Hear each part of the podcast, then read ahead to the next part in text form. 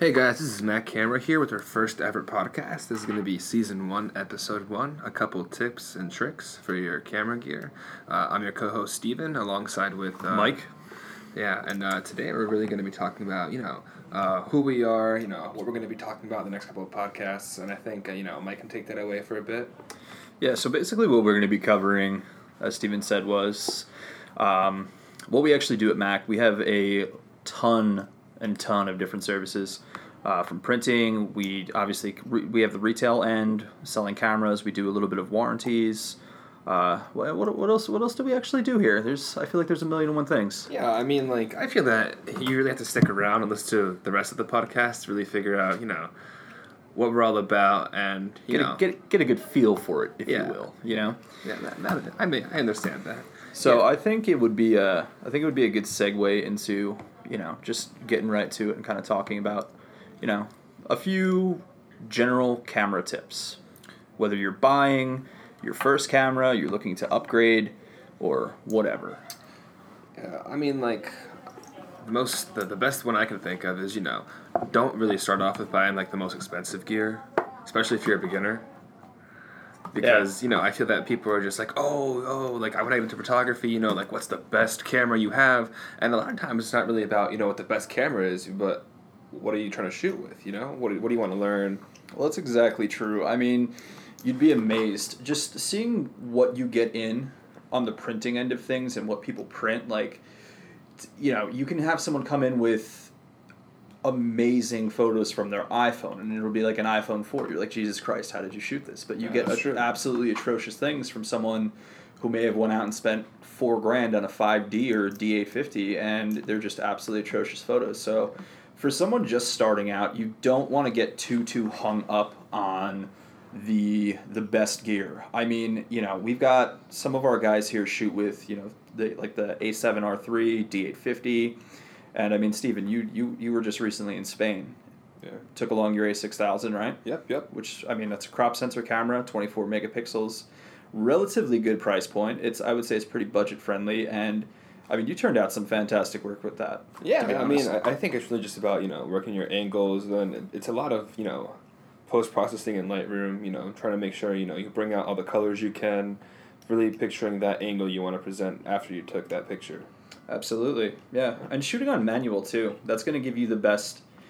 I would say the best range as well is learning those manual settings. It could be a little overwhelming at first because you know you're worrying about so many different variables and factors with like ISO, the aperture, and shutter speed. But overall, you know, you learn that, and you could pick up any camera and turn out amazing photos with it. Yeah, yeah, that's true. That's true. But I mean, like there's so many variables to play with. It can seem so so intimidating, as you said. Like I remember when I first started photography, I turned on the manual mode and I was like, whoa. Like, It's daunting, especially like if you're in, if you're doing street photography or something on those lines. Like you're walking down Canal Street, and Yeah. you know you just miss, you know, that shot of uh, say, you know, them cutting up a duck or something. You know, one of the one of the skinned ducks. Yeah, and you really wanted to get that. You know, you're fumbling around. The point is, you're fumbling around with your settings. Yeah. And. Uh, you know that I feel like comes with time. It's just getting out there. yeah, really practicing with the manual settings. Yeah, exactly. Yeah. Just actually practicing a manual, which, believe it or not, it does take practice.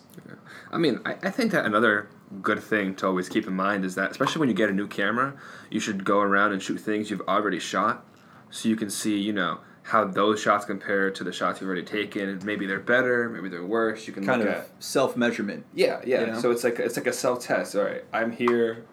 I was here last year. Where, where am I now? Yeah, and it's funny. It's funny that you say that too because I actually I had gone back when I when I when I first got my full frame camera. It was a 6D, and I hadn't been shooting all that much. But when I got to 6D, it kind of uh, reignited my passion for photography. I was all excited, like full frame, better resolution, all this and that. And I still went and shot a few things, and you know had some fun. Few months go by, I upgrade to a different camera, and I kind of went back to uh, you know my my raw dump on my hard drive, and I was looking at these old photos, and I kind of uh, I went into Lightroom, pulled one out, the same photo that I shot with the 6D, and then I went back and looked at it, and I was like, Jesus, like you could you could kind of see like your how your post processing even changes as well, because like I did it entirely different, exposed entirely different. The white balance wasn't off, the saturation wasn't it wasn't like overly saturated. So it's funny how that kind of happens. It was also pretty humbling too because at the time I sh- first shot that photo, I was like, oh my god, this is so good, you know. But it's funny how that kind of happens. Yeah, I feel like that's another tip we can add on. You know, using Lightroom because I feel that a lot of people. I mean, I feel like first of all, actually, let me stop there. I feel like a lot of people, especially when they first start off, don't shoot raw. I feel like they shoot JPEG for the most part. A lot. That's actually that's very true, and that's a simple thing for you guys to kind of take away from this as well. If you take away one thing from this entire podcast, uh, this episode, I should say, is switch over and shoot raw, because if you're post processing your work, it's going to give you so much range to work with, in terms of you know highlights, shadows, whites, blacks, exposure. The list goes on.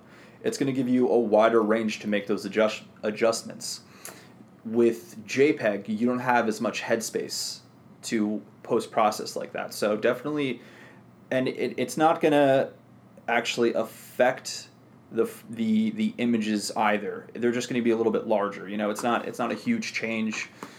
So it, it would definitely be something to experiment with. Yeah, to I mean, say the least. And that'll segue. You know, I feel that shooting raw definitely helps you out after when you get home, and even when you get home, or you go on your phone and you go into Lightroom and you really want to look at those images and you want to bring out the whites or the blacks, or you want to change you want to change the color ratio. It's a perfect way to do that, and I feel that with RAW, the camera gives you so much more information that Lightroom can play with. Especially as a beginner too, because if you're shooting something and you underexpose it, you're only going to have so much room to move Yeah. that slider or uh, whatever platform you're editing on. It doesn't have to specifically be Lightroom. You could be using Snapseed, Lightroom CC, mobile, whatever, what have you. Um, you're going to have more room for error as a amateur photographer or newbie photographer. Um, you know, if you're still learning your settings and everything, learning the proper exposures, it's kind of it's kind of a little bit more of a safety net shooting in raw. Yeah, yeah, I totally agree. And you know, uh, you mentioned settings right now. You know, I mean, you were talking about manual, but that just brought up brought up another point. Excuse me, that I feel that people don't really take into consideration is that you know when they first get their camera, they just turn it on, and they start shooting, but they don't really look at you know their settings. You know, because you know every camera has something that it's you know really really known for. Maybe it's you know it follows the eye, it follows this, it follows that. It has the better Like the eye autofocus. yeah, exactly, exactly. And I feel that people don't play around with that enough. I feel that people get the camera, you know, set the time, the date, you know, the basic things, and boom, they go shooting. But they don't really sit down and be like, all right, what does this do? How do I how do I get really good at this craft and then move on to the next thing? I feel that that's something that's very very important. Well, that's why they should come and buy a camera from us because they get a free lesson. Shameless self plug right there. That's uh, uh I, I can't I can't say anything about that. Uh, do you have any Do you have any other ones to add?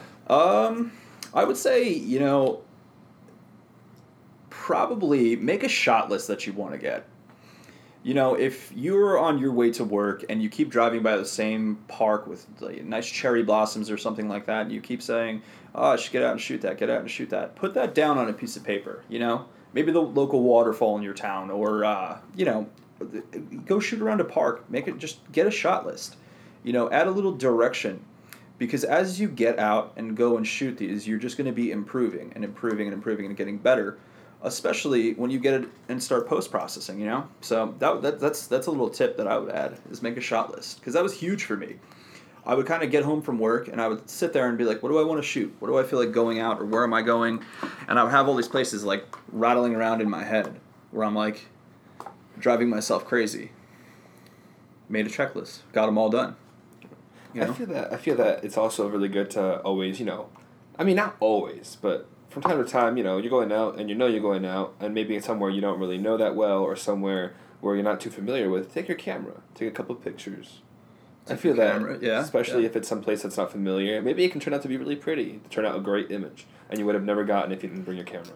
Well, that's another thing too, because especially when I've been out with buddies or we've been going out, like I've got a camping trip going out this weekend, and uh, I actually Google Earthed the spot that we were camping at Oh, that's smart. To try and figure out like is is there go, is there anything of interest that I'd like to shoot? Is it am I just going to be in the middle of the woods with trees and leaves on the ground?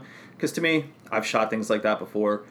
I, it's not going to be that enjoyable for me personally. It's I, I've done it already, but there's that there was actually I think a mile or two away there was a relatively nice waterfall that I wouldn't have picked up on, but I was kind of just, you know, I gave myself a little radius, looked around in there, and ended up finding that. And I was like, all right, this is going to be awesome.